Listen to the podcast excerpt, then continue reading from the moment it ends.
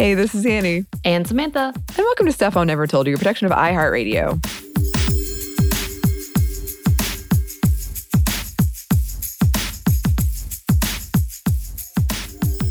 Annie, I know we've been working from home for like 2 years almost, yeah. I think, but I still can't get it together. As you just witnessed, you're about to do the intro and I'm trying to like get to the desk because I realize how far away I am. Yeah.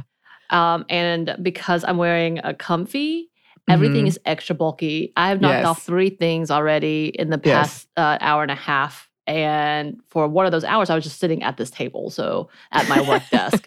Yes. Again, not a sponsor, but we do have I love them. It. I live in mine. I literally, it's like my little housing outside. If I was a turtle, this would be my shell. And I live in it like I'm a turtle. But all that to say, I thought that was funny. There you go, y'all. Behind the scenes of how clumsy I am in trying to prep for recording even. But that's not what we're talking about. No, welcome to another episode of Women Around the World, where we talk about the amazing women around the world who advocate and fight for the rights and protection of others. And we want to give them praise and flowers today while they're still with us. And this is kind of what we wanted to do with this specific segment, just as a reminder. And today we are celebrating Blessing Okoedion. And I'm so sorry if I said that name wrong. We tried really hard to find the pronunciation and I could not find it. So we went with what one of the pronunciation sites said and had a good upvote. So if y'all know we did this wrong, yeah, give us a note. But she is a survivor who continues to promote awareness and advocacy for human trafficking victims around the world.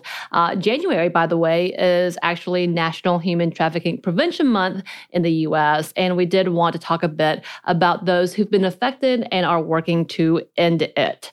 And before we talk about her experience and her incredible work, we do want to take a second to remind everyone about the facts of human trafficking and make sure we're talking about this issue in a constructive and factual manner. Yes, and this is something we have talked about a lot on the show. We talked about it with Bridget. But for our purposes now, we wanted to just go over some quick myths. Human trafficking is an ongoing issue, and it is something that should be talked about. But when misinformation and conspiracy theories are used in this conversation, it harms the victims and those trying to work to end these atrocities. So, some myths to dispel. Myth number 1, victims are kidnapped by unknown assailants. Nope. Typically, victims know their perpetrators, whether it's through friendships, romantic relationships, and even family members. Myth number 2, all commercial sex is human trafficking. As Polaris Project states, commercial sex involving an adult is human trafficking if the person providing commercial sex is doing so against their will as a result of force, fraud, or coercion. Right. And also to put to note, any person having sex under the age of 18, they are minors, and that is not ever consensual. Period. Yes. So that is always forced, if that's a question for anyone. Myth number 3, and y'all, we just took a few. Just an FYI. But anyway, trafficking is usually a violent crime. Again, from the Polaris Project, they state, the most pervasive myth about human trafficking is that it often involves kidnapping or physically forcing someone into a situation. In reality, most traffickers use psychological means such as tricking, defrauding, manipulating, or threatening victims into commercial sex or exploitative labor. So, yeah. Yeah, so those are 3 myths. There are many, many more. And there is much more information out there for those who may be interested at, polarisproject.org. But also as a reminder, many of the victims and survivors are more vulnerable and are placed at higher risk, such as those involved in child welfare systems, runaway or homeless folks, maybe in a migrant or relocation situation, and other at-risk populations. All right, with that out of the way. Yes. Back to Blessing Okoedion, a Nigerian graduate with a degree in computer science who was ready to start her career and was looking for her dream job. At the time, when she met someone who promised her an opportunity in Italy within the tech world, and then when she arrived in Spain on her way to Italy, she found out that she had been manipulated by someone who lied to force her to work off a debt she hadn't agreed to. Right. She was soon forced into prostitution, and though she was afraid and uncertain of the new country, and there were so many things that she was not sure what was happening, a few days later, she went to the police for help, so she had the courage to actually leave and report it. And after waiting while to find someone to translate for her, because obviously there was a lack of communication skills. Neither one of them spoke the language in order to communicate. She was able to be relocated to a shelter in Caserta called Casa Ruth. This is the shelter she was placed at, which specifically helps trafficking victims and survivors. And it was founded by Sister Rita Gierta, and the shelter has been a resource and home for survivors for over 20 years. And Blessing has been an advocate with the shelter since then to bring awareness for so many unsuspecting people. She's been traveling around the world speaking of her experience and advocating for other survivors.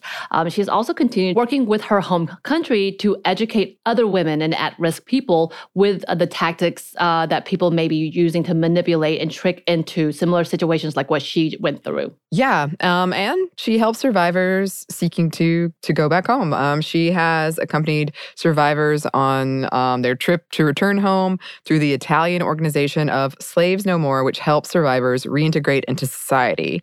She spoke about her experience working with former victims with these organizations, quote, "We start building confidence, then many of them start to open up, tell us everything, their fears, everything.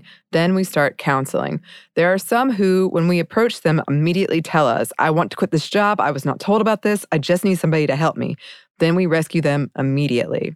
Right. And just a reminder of many other things. One of the conversations that we've had previously about trafficking and what it looks like, that oftentimes the victims don't want to get out of it, don't know how to get out of it, and truly believe that this is their choice. And this is what she specifically talked about when they say, no, this was not my choice. This was a trick. I didn't know. So just to put that out there. And in 2018, Blessing was awarded the State Department's Hero of the Year Award for her, quote, commitment to the fight against human trafficking. And she continues to work to end human trafficking, challenging even the Pope, different government officials, in what they are doing to help combat trafficking. She recently appeared with the U.S. Embassy in 2021 to address how to fight human slavery as one of the heroes of the program. And she continues her efforts to protect potential victims, survivors, and current victims. And just in case you wanted to know more about her story and or just what she has done, she's also released a book, I think it came out in 2018, about her experience titled The Courage of Freedom: A Woman Escaped the Hell of Trafficking. So I think that's the translated version of the title. But if you want to hear more of her stories and what she has experienced, it's available for reading. I think I found it on Amazon as well. But yeah, her story is incredible and her fight obviously is incredible. And we do want to talk about the fact that this situation does happen and happens a lot and is still prevalent to this day. It's happening in the US, it happens everywhere, and it's something that we should recognize and work to combat. Yeah, absolutely. I'm glad that there are folks like this doing this work and bringing attention to it and trying to correct these myths that have been so pervasive. And yeah, I think we really need to find somewhere we can post a list of our books. Yeah, we should. From book clubs and also the books from people we talk about in Women Around the World. There's so much. There is so much. Or documentary or we need to have just like a festival of it, something. Oh my gosh, that would be so cool. A Sminty Fest. Oh, okay. That's for another day to figure out. But listeners, if you got any ideas about that. Now we're going to be thinking about it. Yes, if you got any ideas about that, who we should feature, what we should feature. As always, we would love to hear from you. You can email us at stuffmediamomstuff@iheartmedia.com. You can find us on Twitter at momstuffpodcast or on Instagram at Stuff Mom Never Told You. Thanks, as always, to our super producer, Christina. Thank you. And thanks to you for listening. Stuff Mom Never Told You is a production of iHeartRadio. For more podcasts from iHeartRadio, visit the iHeartRadio app, Apple Podcasts, or wherever you listen to your favorite shows.